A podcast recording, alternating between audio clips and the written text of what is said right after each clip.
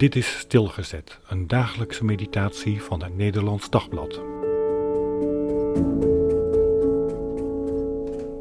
Buig je hoofd. 2 Samuel 3 vers 13. David liet antwoorden: Goed, ik zal met u een verdrag sluiten, maar onder één voorwaarde. Ik zal u alleen ontvangen als u Sauls dochter Michal voor me meebrengt. Wat een rare voorwaarde stelt David aan Abner. En toch is dit een wijze zet. Want in de tijd is Michal als beloning aan David gegeven. Hij mocht de schoonzoon van de koning worden en dus toetreden tot de koninklijke familie.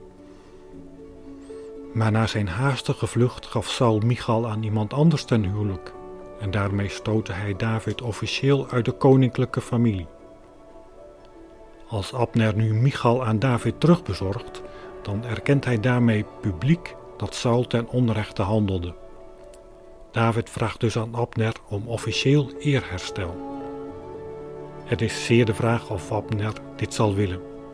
Hij wil David wel helpen omdat hij onderhand de sterkste is, maar wil hij echt zijn hoofd buigen en erkennen dat hij fout zat?